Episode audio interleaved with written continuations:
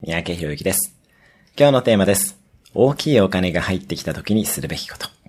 あなたはもし年収の何倍もの大金が入ってきたらどうするでしょうか例えば投資などで大きなお金が入ってきた時は、その有形のお金を無形化することを考えてみてください。無形化するとは信頼や能力など目に見えないものにするということです。再投資してお金を増やすのも悪くないですし、欲しいものを買ったり、やってみたかったことをやってみるのもいいでしょう。ただ、もっと重要なのは、数値化できるお金を数値化できない信頼や人脈や能力など無形化していくことです。その無形資産が将来また有形の資産につながっていきます。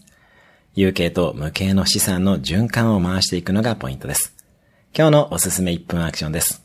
コンビニで募金してお金を無形の愛に変えてみる。